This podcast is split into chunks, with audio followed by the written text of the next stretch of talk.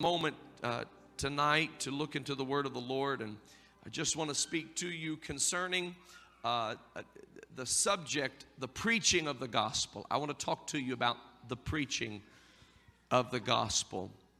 Uh, its role in the life of the believer is vital. It's not something that can be overlooked. It's not something that can be taken for granted. Uh, it's vital to the life and the well-being of the Christian. Amen. And so I want to begin by looking at First Corinthians chapter one. We'll read one verse of Scripture, and then I'm going to go back to it, and I'm going to try to maybe flesh out the text a little bit. But First Corinthians chapter one, verse eighteen says this: "The preaching of the cross is to them that perish foolishness, but unto us which are saved it is the power of God."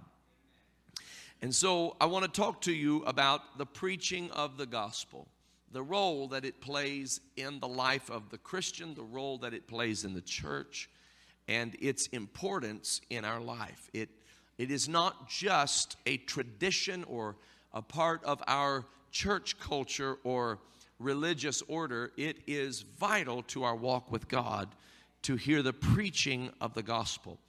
Uh, from the very outset of the commission that Jesus gave to his church, everybody say, "That means me." He said, "Preach, preach the gospel to every creature." He said to go into the highways, to go into the byways, and compel them to come. Now, that means the main thoroughfares and and in, on the side roads, the highways and the byways. He's saying, don't overlook any little nook or cranny, but go everywhere you possibly can and preach the gospel to every single person. Preach the gospel to every creature. And the gospel is the life of Jesus Christ. It is the death of Jesus Christ. It is the burial of Jesus Christ. And it is the resurrection of Jesus Christ, and everything that is associated with that. Uh, someone said, and you've probably heard me say this before, but someone once said that the apostolic Pentecostal preachers are, they're so limited in what they can preach because they are uh, so narrow in what they believe. They only have six or seven topics that they can preach about. And I took great exception to that, because we don't have six or seven topics that we can preach about. We have one topic we can preach about. Amen. Only one. And his name is Jesus. And that is the only thing we preach. And if we're preaching about Uh, salvation, we'd better be preaching about Jesus. And if we're preaching about worship, we'd better be preaching about Jesus. If we're preaching about holiness, we'd better be preaching about Jesus. If we're preaching about giving, we'd better be preaching about Jesus. Miracles, it better be about Jesus. There's nothing we can preach that is not about Jesus Christ. Amen. Amen. Jesus is the center of it all. And everything that we say or do, we do it all in the name of Jesus. And so everything that we preach needs to have something to do with his life, with his death, with his burial, his resurrection, his uh, showing himself alive by many infallible proofs, his ascension on high, him sitting at the right hand of God, meaning the fact that he is the power of God. We know it's not a physical being sitting at the right hand of God. There is no second person in the Godhead, but it is a reference to the fact that what has occurred in the name and person of Jesus Christ is the power of God. Amen. And his outpouring of the Holy Ghost upon all flesh. And, amen, his soon return. Hallelujah. And the fact that we're going to rule and reign with him as kings and priests. Hallelujah. Forevermore. Praise God. And we can come at it from the Old Testament, or we can come at it from the New Testament. But everything we say or do or preach or teach, it is all centered around Jesus Christ. That's where the power is. There is no power in anything but Jesus Christ. He is far above all principalities and powers. All dominions, all thrones are subject unto him. Hallelujah. And so we exalt the Lord Jesus Christ in our preaching. And preaching is so important. First Corinthians chapter one, verse eighteen that we just read, let us know that the preaching of the cross is to them that perish foolishness, but unto us which are saved, it is the power of God.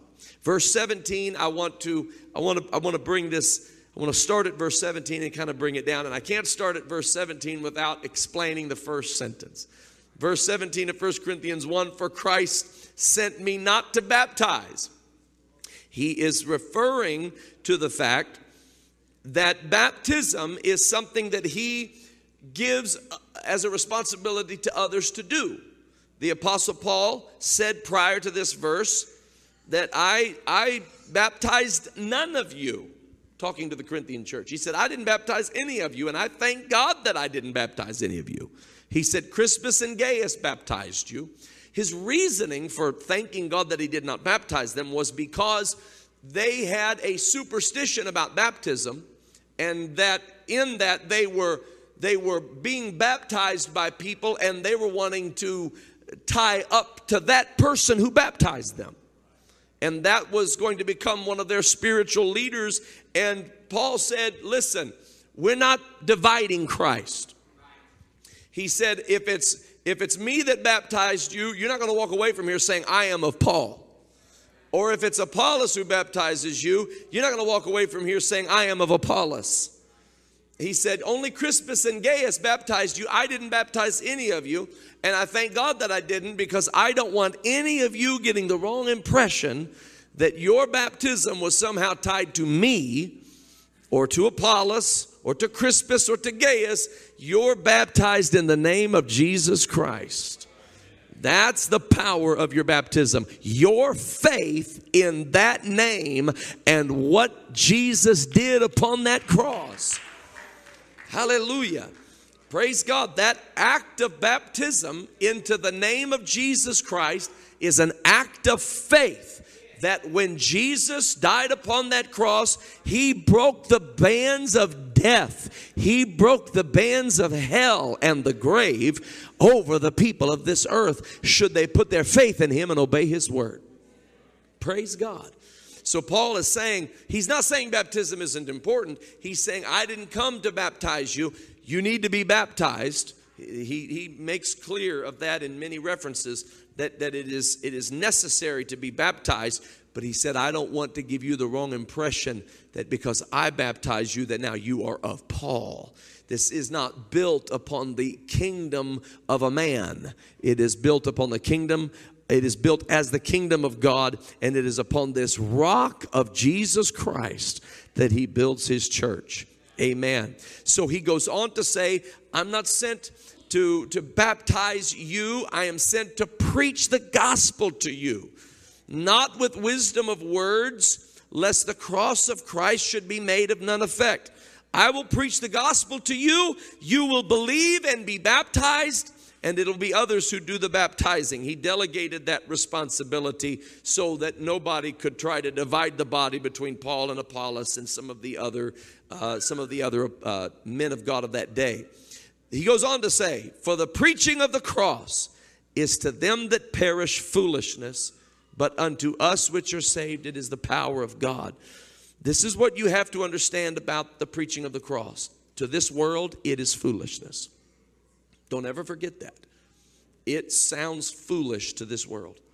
And I'll tell you what is also, what is actually foolish is when preachers try to take this preaching of the cross and somehow make it worldly so that the world will accept it. It cannot be made anything other than what it is.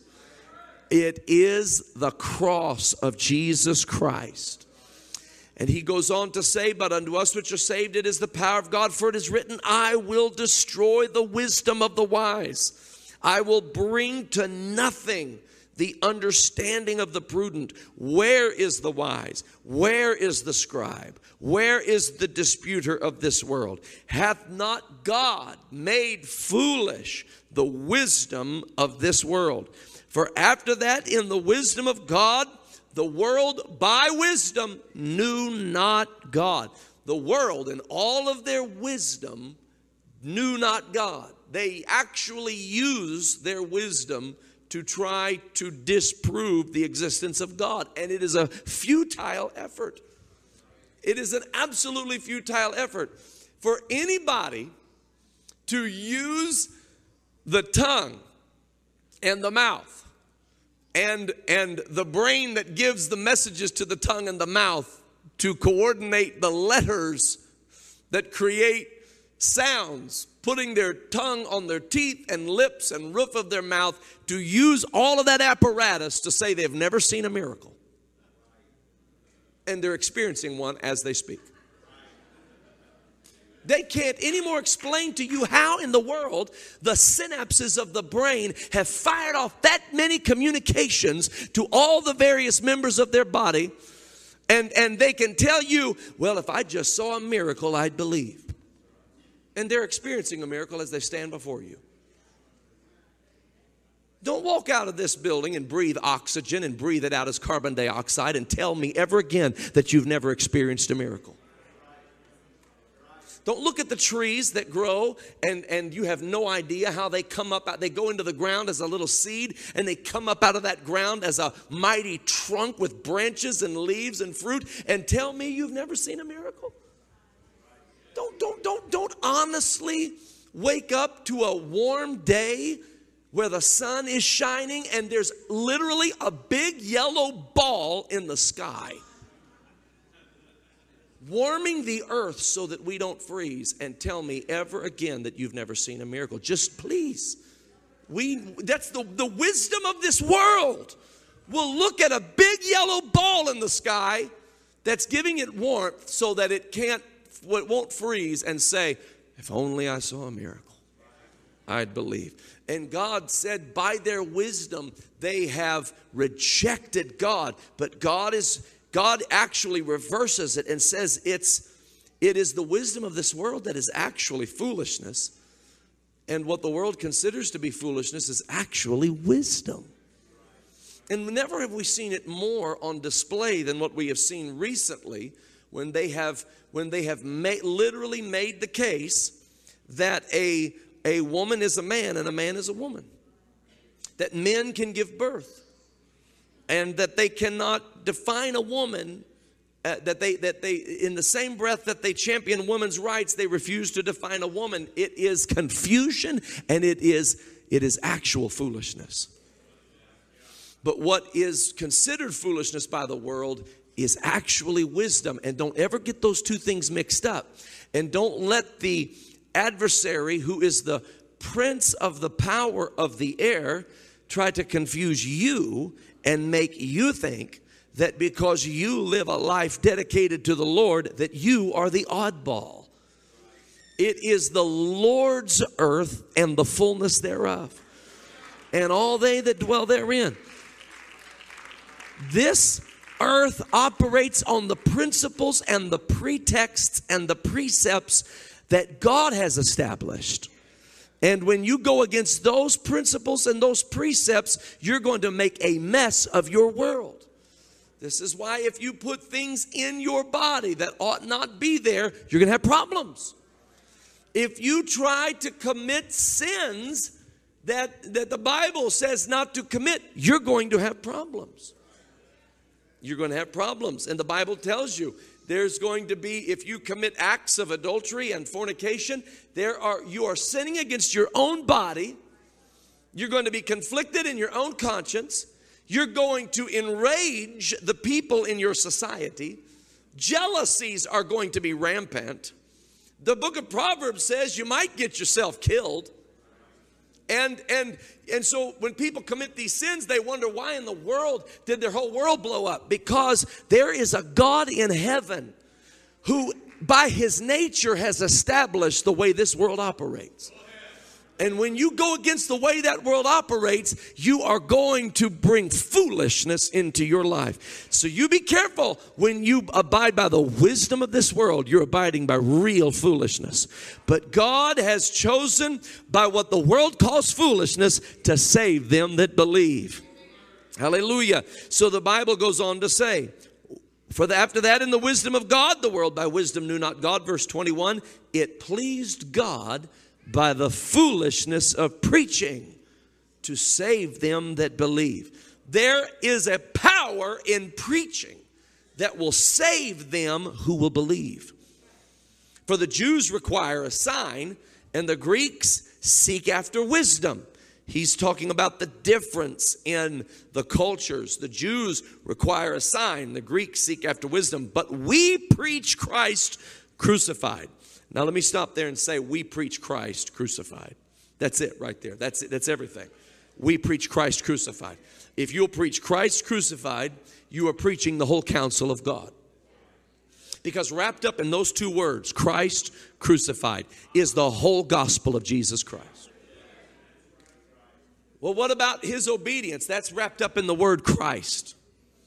Hallelujah. He was an obedient man, obedient in all points of the law. He was obedient in the places where we are to be obedient and have found ourselves incapable of being so. He was spotless. He was pure. He was perfect. Every I dotted, every T crossed. What you and I were supposed to do, but what you and I failed to do and have continued to fail to do. Jesus Christ was perfect in every way imaginable, and he obeyed the law. He came in under the law. The Bible said that he was made under the law. So he came in under the law, and he kept the law and beat the law at its own game, if you please. He did not cheat his way to redeeming sin. This is why he could not snap his fingers and redeem every person on the earth. In order for him to redeem people, it has to happen according to the law. And he kept the law as the pure and perfect lamb, spotless lamb, perfect man, Lamb of God. That's Christ. And in that condition, he was crucified. And that's it.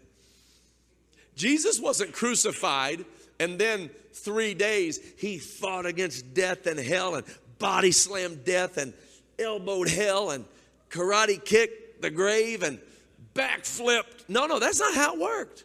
The moment he died, his resurrection was imminent because he didn't die a transgressor.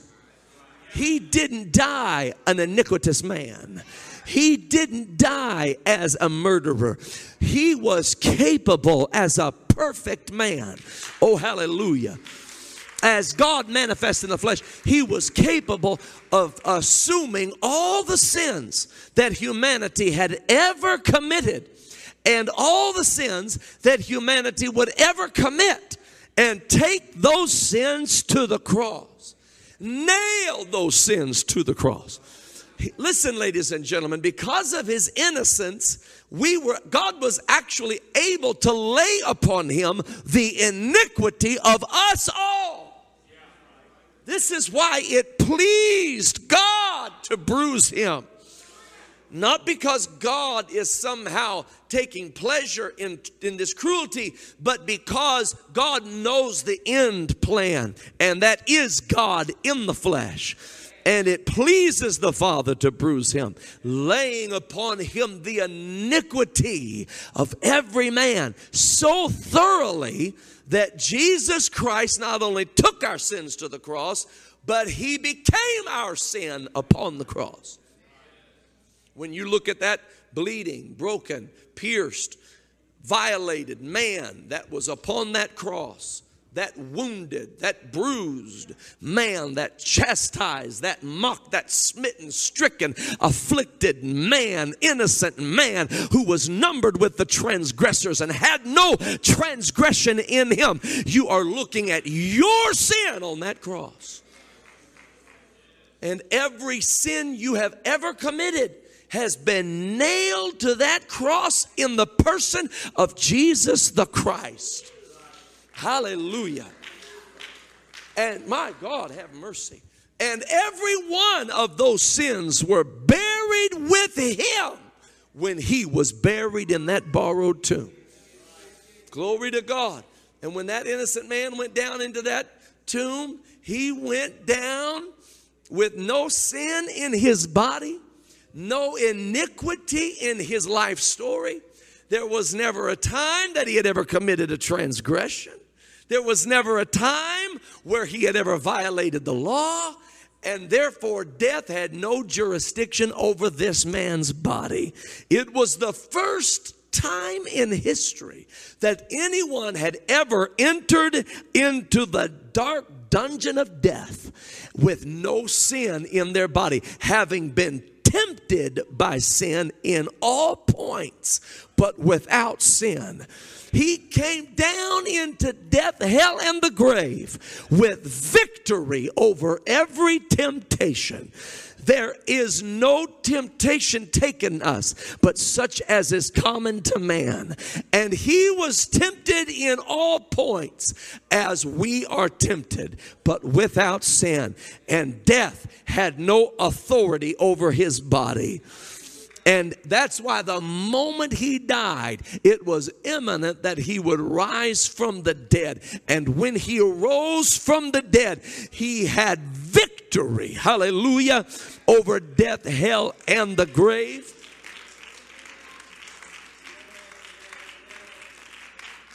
And today, if you and I will repent from our sins and be baptized into that name, which is above every name, if we will be baptized into that name, we are baptized into that sinless body. And when we're baptized into that sinless body, the innocence that he achieved is upon us. And now, regardless of the fact that I have committed sin in my past, there is an innocence on me because I have repented of that sin and I have been buried in his name. And I can't be haughty or arrogant about that innocence because it's not my innocence. It's his innocence that is bestowed upon me. And I'm buried in his name, which means my name changed. Boom. The moment I was baptized, Joel died in the water. And when I came up out of that grave, that watery grave, I came up with a new name on me. And that is the name that will be on me when I'm standing before the judgment seat of Christ. I will not be judged according to the sin I committed before repenting and being baptized into that name. I'm going to be judged by the innocence that he achieved. Hallelujah. So when I stand before him, it's like me walking up with a passport that says Jesus Christ. Joel Urshan is not allowed. And you know, Joel Urshan is not allowed into that holy city, and neither are you. With all the stuff you've done, you're not allowed in there. I'm not allowed in there. We've got to die and be born again. Hallelujah. A new man, a new woman, a new creature. Where? In Christ Jesus. Where? In Woo, Christ Jesus. Amazing grace. I know it sounds foolish. To the world it is foolish. I know it sounds foolish, but this foolishness will save you if you believe it.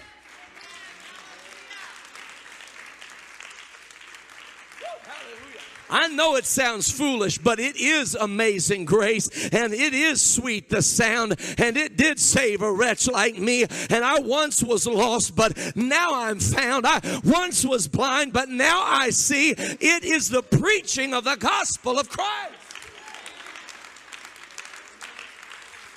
No, it is not. It is not just a ritual, this act of baptism, and it's not just a public declaration of what you already believe. It is a public declaration, but it is not just that. When you enter those waters and go down in the name of Jesus Christ, there is a miraculous transformation that occurs. And there's a new name placed on you in the record that God has concerning your life. Oh, I wish I could preach it like I feel it. I, I'm trying to teach on preaching. I'm preaching on preaching. But let me go ahead and preach it, teach it, whatever I'm doing. Let me do it a little bit more. Because when you stand before God in judgment, there are going to be two books. One is the book of your life. It's Joel's book of life. And over here is another book. But this Joel's book of life contains the record of everything Joel has done. And that's not a good book. That book has the record of my life. And that book contains every idle word that has been spoken from my lips. That word has every act that I have ever acted upon. It's in that book. And that's the book the enemy would like to judge me with. But if my name is written in the Lamb's book of life, then I will not be judged according to Joel's book of life. I will be judged according to the Lamb's book of life. And this book says innocence, and this book says blameless, and this book says holy. That's the gospel. Hey. But don't kid yourself. You can blot your name out of this book.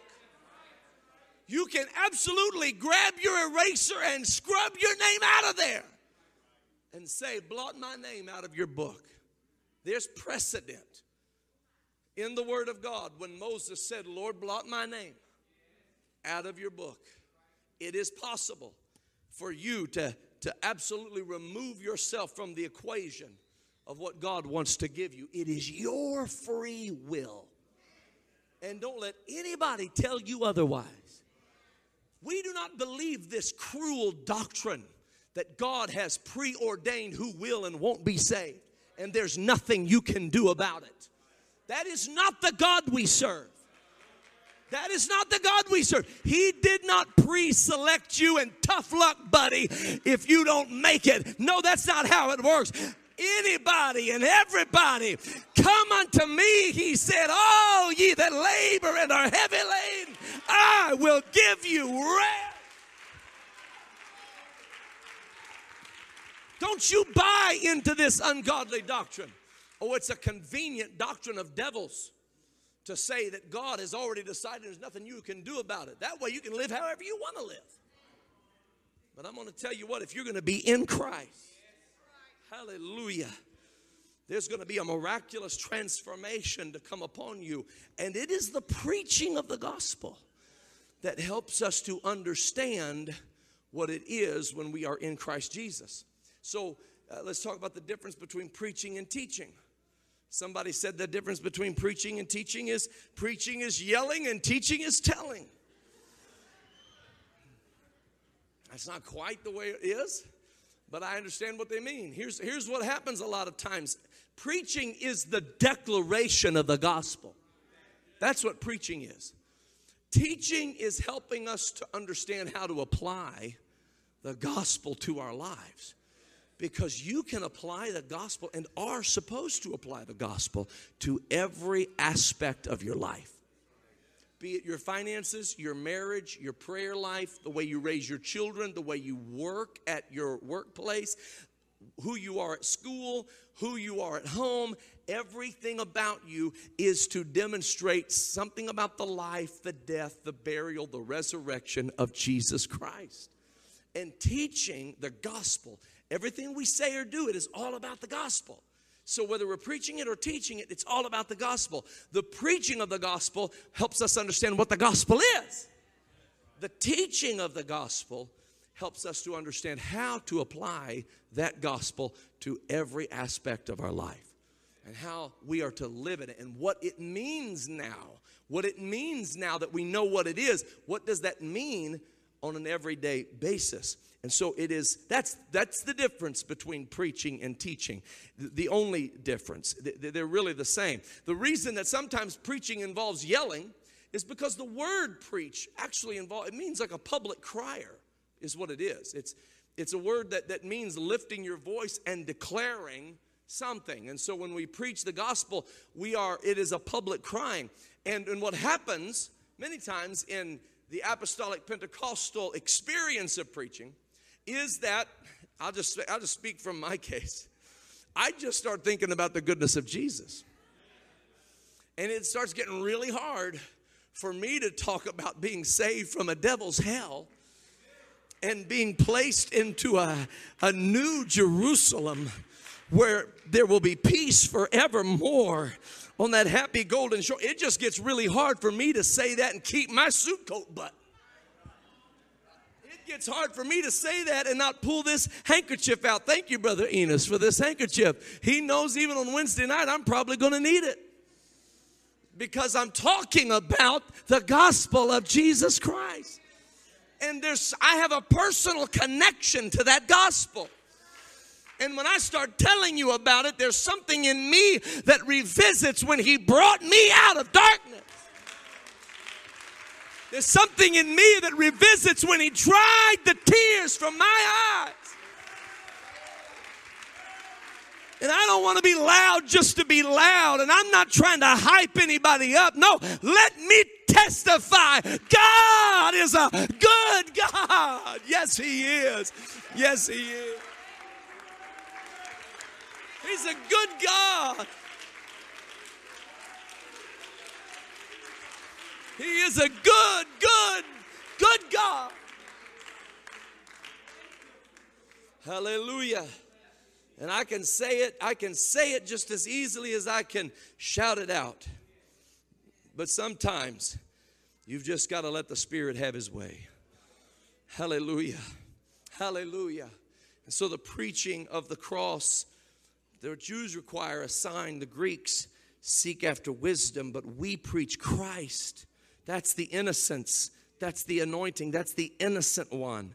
We preach Christ crucified. The innocent one crucified. And the innocent one being crucified leads you directly to the resurrection of Christ, which leads you directly to the resurrection of all who are baptized into him and filled with his Spirit.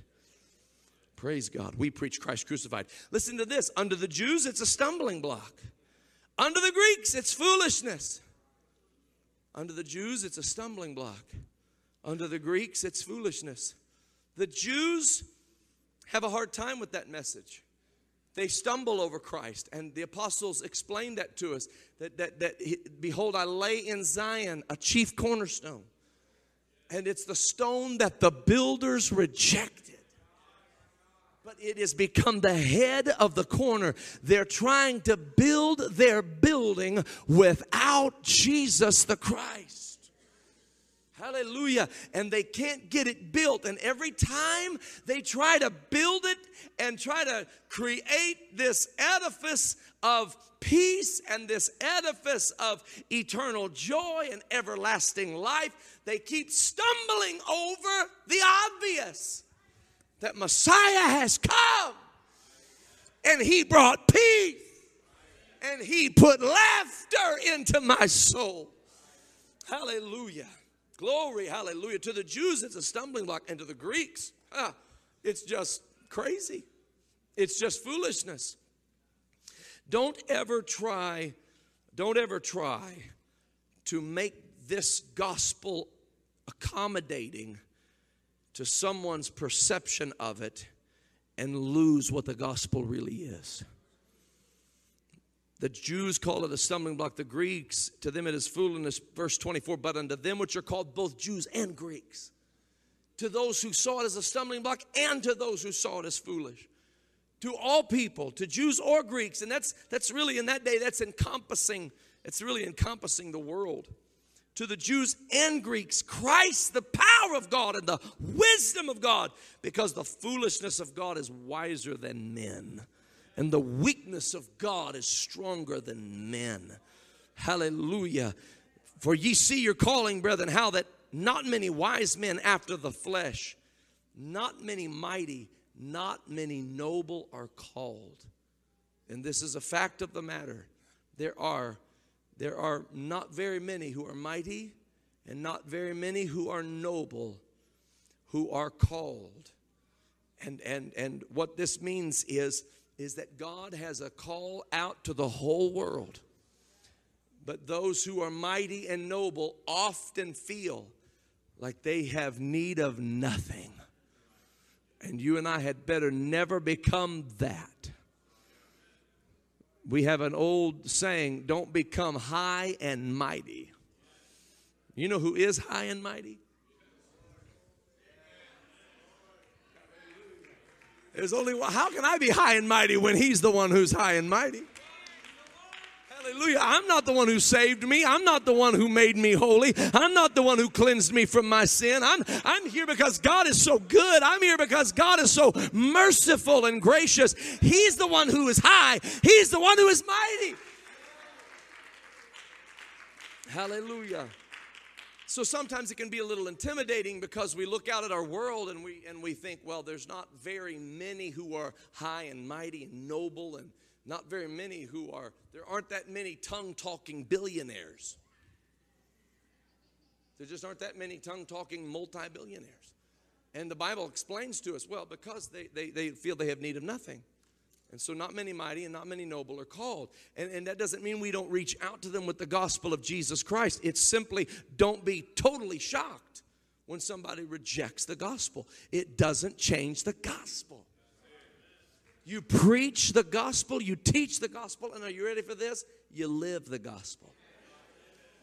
Because, because this is not the only place the gospel is preached. This is the public crying of the gospel, yes. And there is the fivefold ministry, apostles, prophets, pastors, teachers, and evangelists, who have the responsibility of speaking to the collective body of Christ to, to do the work of the ministry and to, to uh, equip the saints and perfect the saints and to edify the body of Christ. But, but the preaching of the gospel is to be done by all of us all the time. You know that we are living epistles? You know what epistles are? I'm reading from one right now, First Corinthians chapter one. And, and, and, and let me give you some epistles. Romans one sixteen, I am not ashamed of the gospel of Christ, for it is the power of God unto salvation. That's an epistle. That is supposed to be, you are supposed to be that walking around.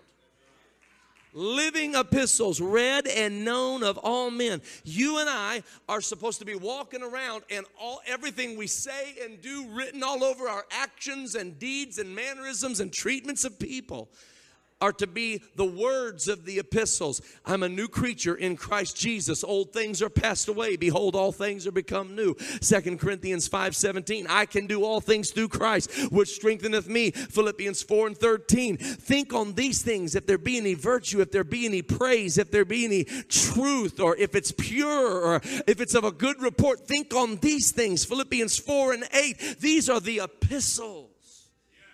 We're supposed to live this. Hallelujah. There should not be bitter water or sweet and sweet water coming out of the same fountain. You just let sweetness flow from you. Don't let bitterness flow from you. That's the book of James. That's the epistle. People are supposed to be able to read that in the way you live and act and conduct yourself. That's the gospel. That's the life of Christ. That's the death and burial and resurrection of Christ. And we live that out. We live that out as we go through this life. Let's let's continue on as we as we, we want to look into some other things. Let's read Romans chapter ten.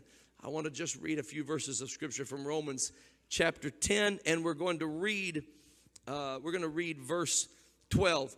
He just spoke in First Corinthians one about the Jews and the Greeks, and in Romans ten and twelve he says there is no difference between the Jew and the Greek. There is no difference. When you come into Jesus Christ, there is no difference between us. I said, when we come into Jesus Christ, there is no difference between us. We are not separated by nationality in Christ Jesus. We are a holy nation. We are a chosen generation. There is no age difference in the body of Christ. Hallelujah. We, we, we, we honor our elders. We support our young. We, we do what we can to bless them and, and, and help, help those who are of a certain age. But, but we are a chosen generation. If you are living and breathing, this is your generation. If you're alive here and you say, well, back in my generation. No, what are you talking about back in your generation? This is your generation. You have a role to play in this. You might have been a, a young person in this generation, and now you might be an elderly person in this generation. But every generation needs elders, and it needs middle-aged people, and it needs young people, all of whom are serving the Lord. Praise God. So we're, we're united uh, in age. We're united in nationality. We are united. The Bible says we are a holy nation. We are a royal or a, a chosen generation. We are a royal priesthood. This means that, that there are not there are not to be a lot of spiritual differences between us. Like I'm way up here and you're way down there, or they're way up here and we're way down here. And I can only be healed if brother so-and-so comes and prays for me. Can we fly such and such evangelist, prophet evangelist in here to, to anoint with oil? Well, if you want to go through all that expense, that's perfectly fine. Or you could just call the Holy Ghost-filled brother or sister that's sitting next to you, and they can anoint you with oil in the name of the Lord, and the prayer of faith shall save the sick. We don't, you're not supposed to put our faith in people. We're supposed to put our faith in the Lord Jesus Christ. If somebody operates in the gift of faith, then let's understand from them how to operate in the gift of faith, because we've got that same gift. No, a royal priesthood. We are united in our spiritual strength, a holy nation. We are united in our in our spiritual ethnicity. We are not of all the nations of the earth now. We are a holy nation in Christ Jesus. And a chosen generation, we are not separated by age and all of the complexities that may come with, with feelings in various age categories. No, we support one another in all of that. We are a peculiar people. We are united even in our peculiarities.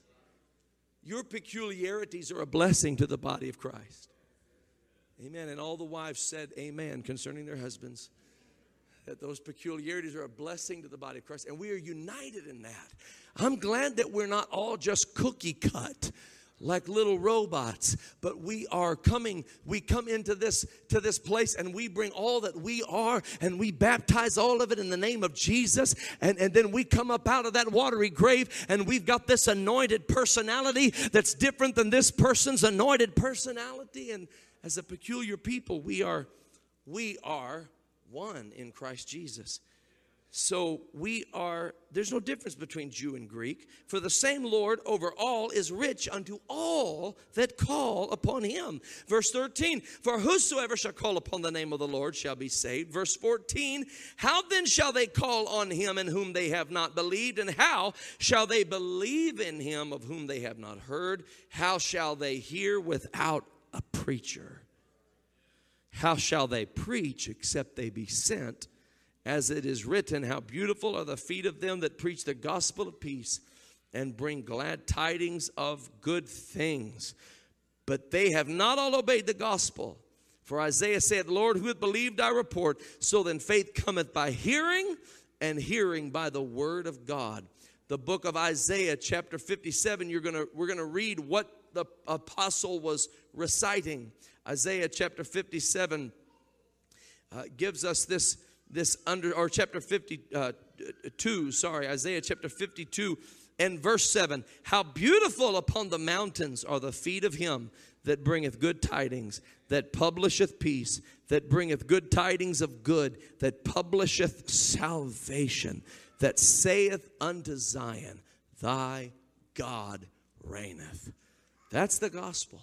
Your God reigns. That is the gospel. Ecclesiastes chapter twelve. Ecclesiastes chapter twelve, and I want to I want to come to a close here in a moment. But Ecclesiastes chapter twelve, and, and I want to read just a few verses of Scripture in your hearing. Verse eight, vanity of vanities, saith the preacher, all is vanity. That is as much a part of the gospel of Christ and as much a part of what needs to be involved with preaching as anything else. Vanity of vanities, saith the preacher, all is vanity. All of it's vanity. He said this right after explaining that, that the body is going to be breaking down shortly. Ecclesiastes twelve begins with the admonishment, remember now thy Creator in the days of thy youth, before the evil days draw nigh. Then he begins to describe the evil days. And the evil days involve your, your body beginning to break down, your body beginning to, to show the effects of age that will lead ultimately to your physical demise. And he said in verse eight that it is the responsibility of the preacher to remind us all that vanity of vanities, all is vanity. It is a reminder to us to focus on what matters. Only what you do for Christ will last. Don't get caught up in the things that are trivial, in the things that are vain. Vanity of vanity, saith the preacher, all is vanity. And verse nine opens up like this. And moreover, moreover, that, that, that's a powerful word, more and over. In other words, above and beyond that. Because the preacher was wise, he didn't just tell them what was vain and what to avoid and what to abstain from. But because he was wise, even though everything is vain and this, this life is coming to a conclusion here on earth, he still taught the people knowledge. Yea, he gave good heed and sought out and set in order many proverbs. That's what they are. They're actions that we need to be taking. Proverbs. That's what they are. They are action. That's what they literally mean. They're not just catchy little sayings so that we can sound smart. No, they are, they are admonitions so that we can live with wisdom. So the preacher calls out, that's vanity. Life on earth is coming to a conclusion. Don't get so focused on the things of this world. What the world considers wise, it's foolish. But he doesn't just stop there. But because he was wise, he still taught the people knowledge. And, and he taught them and gave good heed, and he sought out and he set in order many proverbs that they can act upon and live a good and godly life on this earth and be ready for eternity. It's eternal life and it's abundant life. Abundant life on earth and eternal life in glory. Verse number ten. The preacher sought to find out acceptable words. Words that they would accept. He, he took this great gospel and he sought out, how can I make them understand it? And help it to be acceptable to them. And that which was written was upright, even words of truth. Praise God. It's the role of preaching. The preaching of the gospel of Jesus Christ. We heard such a great message this past Sunday. Oh, hallelujah. As I sat there listening to Brother Martin preach, I just, I just wept. I did it on Sunday and I did it on Saturday at the men's conference. He preached some things can't be replaced. And those things that can't be replaced are family. You can't replace family. You, Job was able to replace all of his wealth, all of his cattle, all of his possessions.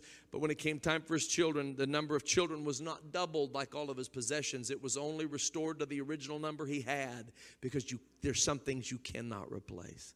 And as that preaching came forth, it touched my soul. And it made me realize all over again how important it is to invest in the people you're responsible for. That's what preaching will do for you. That's what preaching will do for you. Then we walk in on Sunday, and Brother Martin preached such a beautiful message. Hope remains. Hope remains. And he had those cardboard, uh, uh, uh, little pieces of cardboard that he passed out and to different ones, and, and they grabbed hold. He likened them to the pieces of the ship that Paul held on to and floated to shore when you can't swim. And we all knew what he was talking about, because we've all been there when we were flailing and we couldn't find we couldn't find a way to get our head above water. That's what preaching will do. Preaching will make it clear for you. Preaching will give your heart uh, insight, give your soul insight as to the hope that God has for you. Hallelujah. Listen to the preaching. Put yourself in position to receive preaching. Let the teaching of the Word of God get down into your soul. Don't, don't even bother with who it is that's standing in this pulpit. Let me tell you that whoever it is that's standing in this pulpit is going to be able to bring to you the Word of life. And they're going to preach to you the truth of the Word of God. Don't even worry about it. We can't have We can't have preacher religion. We don't serve preachers. We serve the Lord God Almighty, and this word is anointed from heaven. Hallelujah.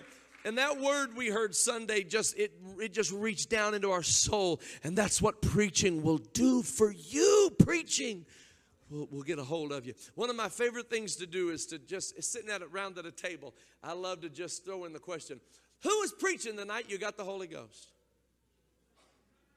I love it, because everybody's answer is different. It's always unique. Sometimes they're like, I was in children's church. Sometimes they say, I was on a youth in a youth retreat. Sometimes they say, we were in revival. Sometimes they say, it was just a it was just a, a Wednesday night, and the preacher was teaching on preaching and preaching on teaching, and and and, I, and they just they share these beautiful testimonies of of that moment when the preaching of the gospel made its way into their heart. Hallelujah.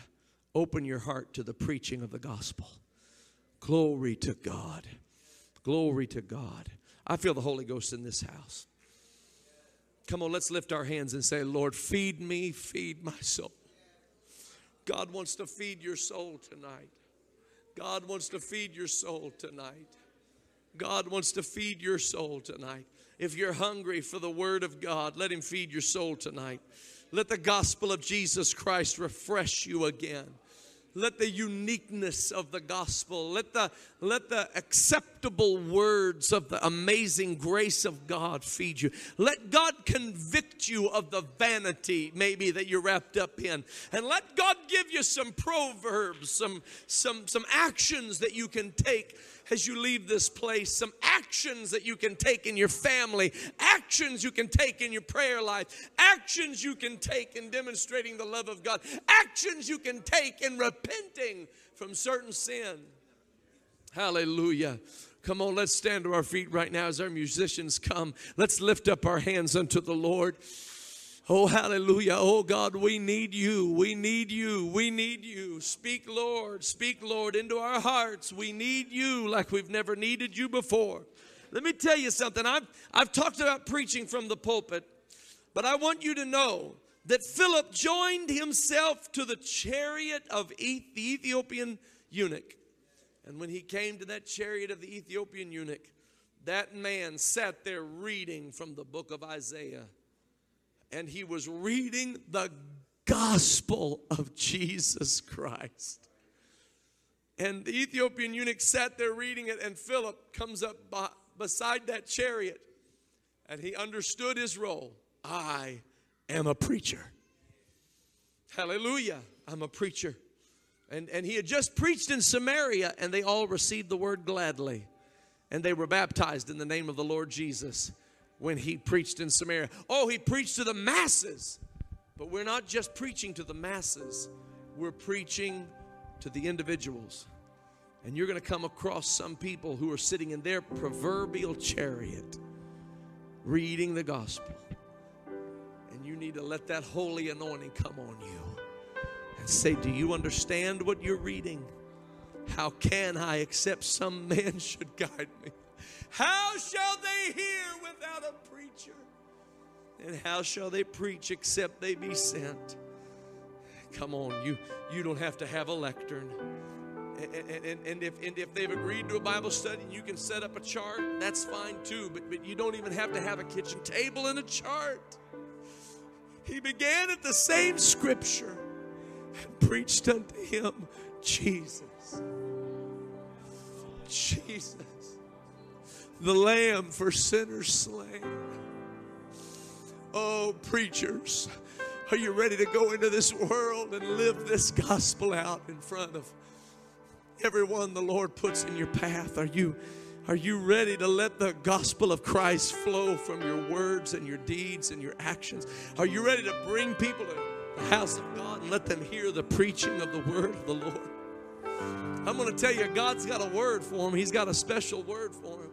I, I found out, and I, and I really am. I, it wasn't false advertising when I said I'm coming to a close. I really am coming to a close. I remember preaching in San Diego, California, at a men's retreat.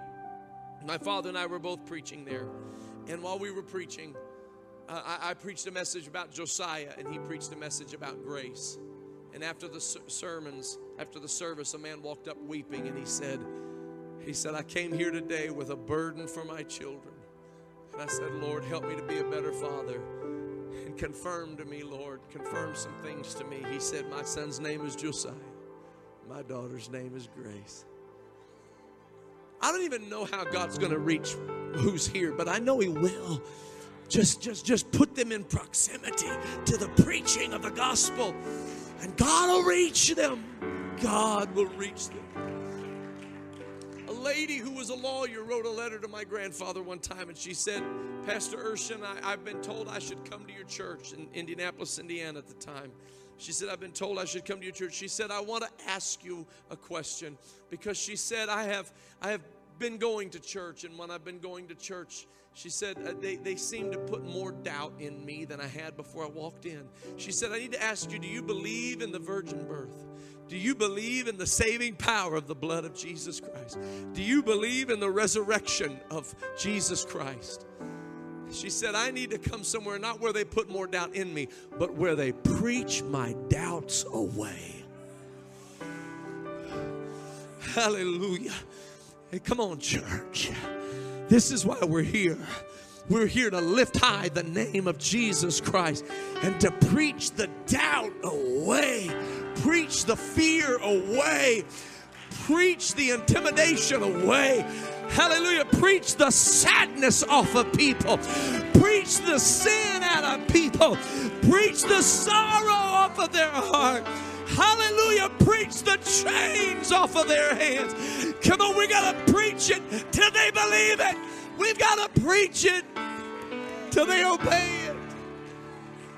Oh, hallelujah. Come on, let's lift up our hands unto the Lord. I'm making these altars available for somebody who just wants to draw closer to God. Hallelujah. Let God reach in and, and pull a vanity out of our heart. Let God lead us away from vanity and into some actions that we can take. Hallelujah. Hallelujah. Hallelujah. That's it, that's it, that's it, that's it. Let the Lord do it right now. Let the Lord do it right now. Let the Lord do it right now. In the name of Jesus, in the name of Jesus, in the name of Jesus, in the name of Jesus. Hallelujah. Jesus. Blessed be the name of the Lord. Blessed be the name. I will build my life upon your I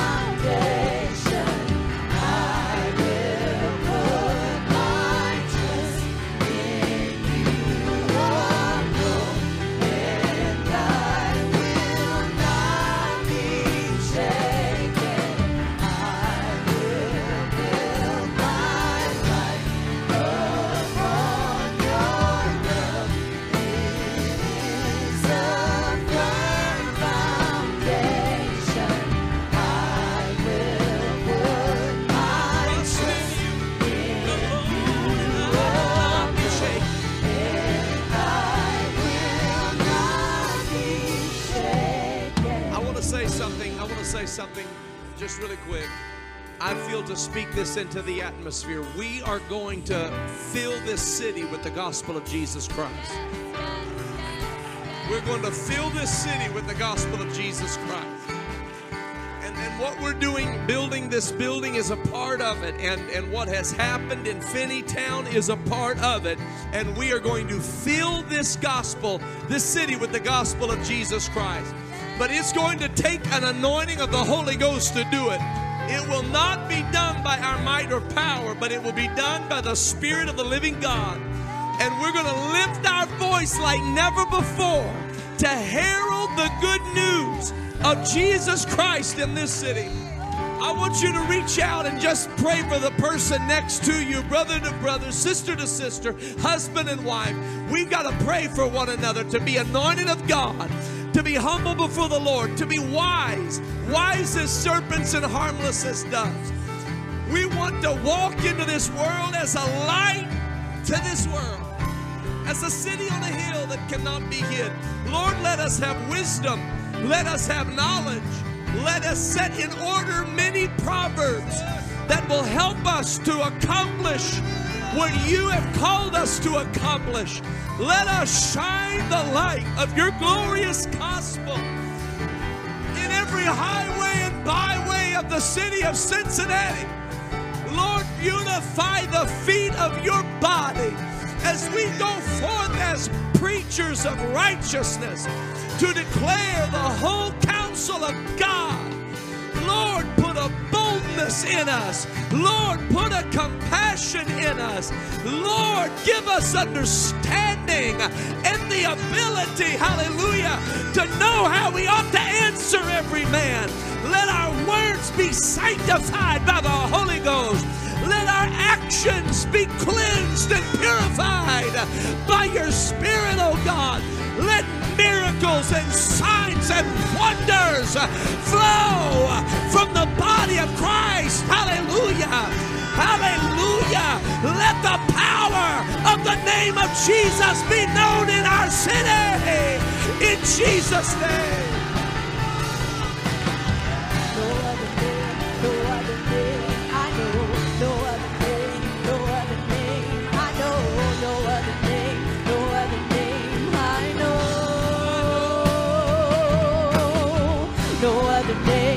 Other name I know, no other name, no other name, no other name I know, no other name, no other name I know, no other name, no other name I know, no other name, no other name I know, no other name, no other name I know, no other name, no other name I know.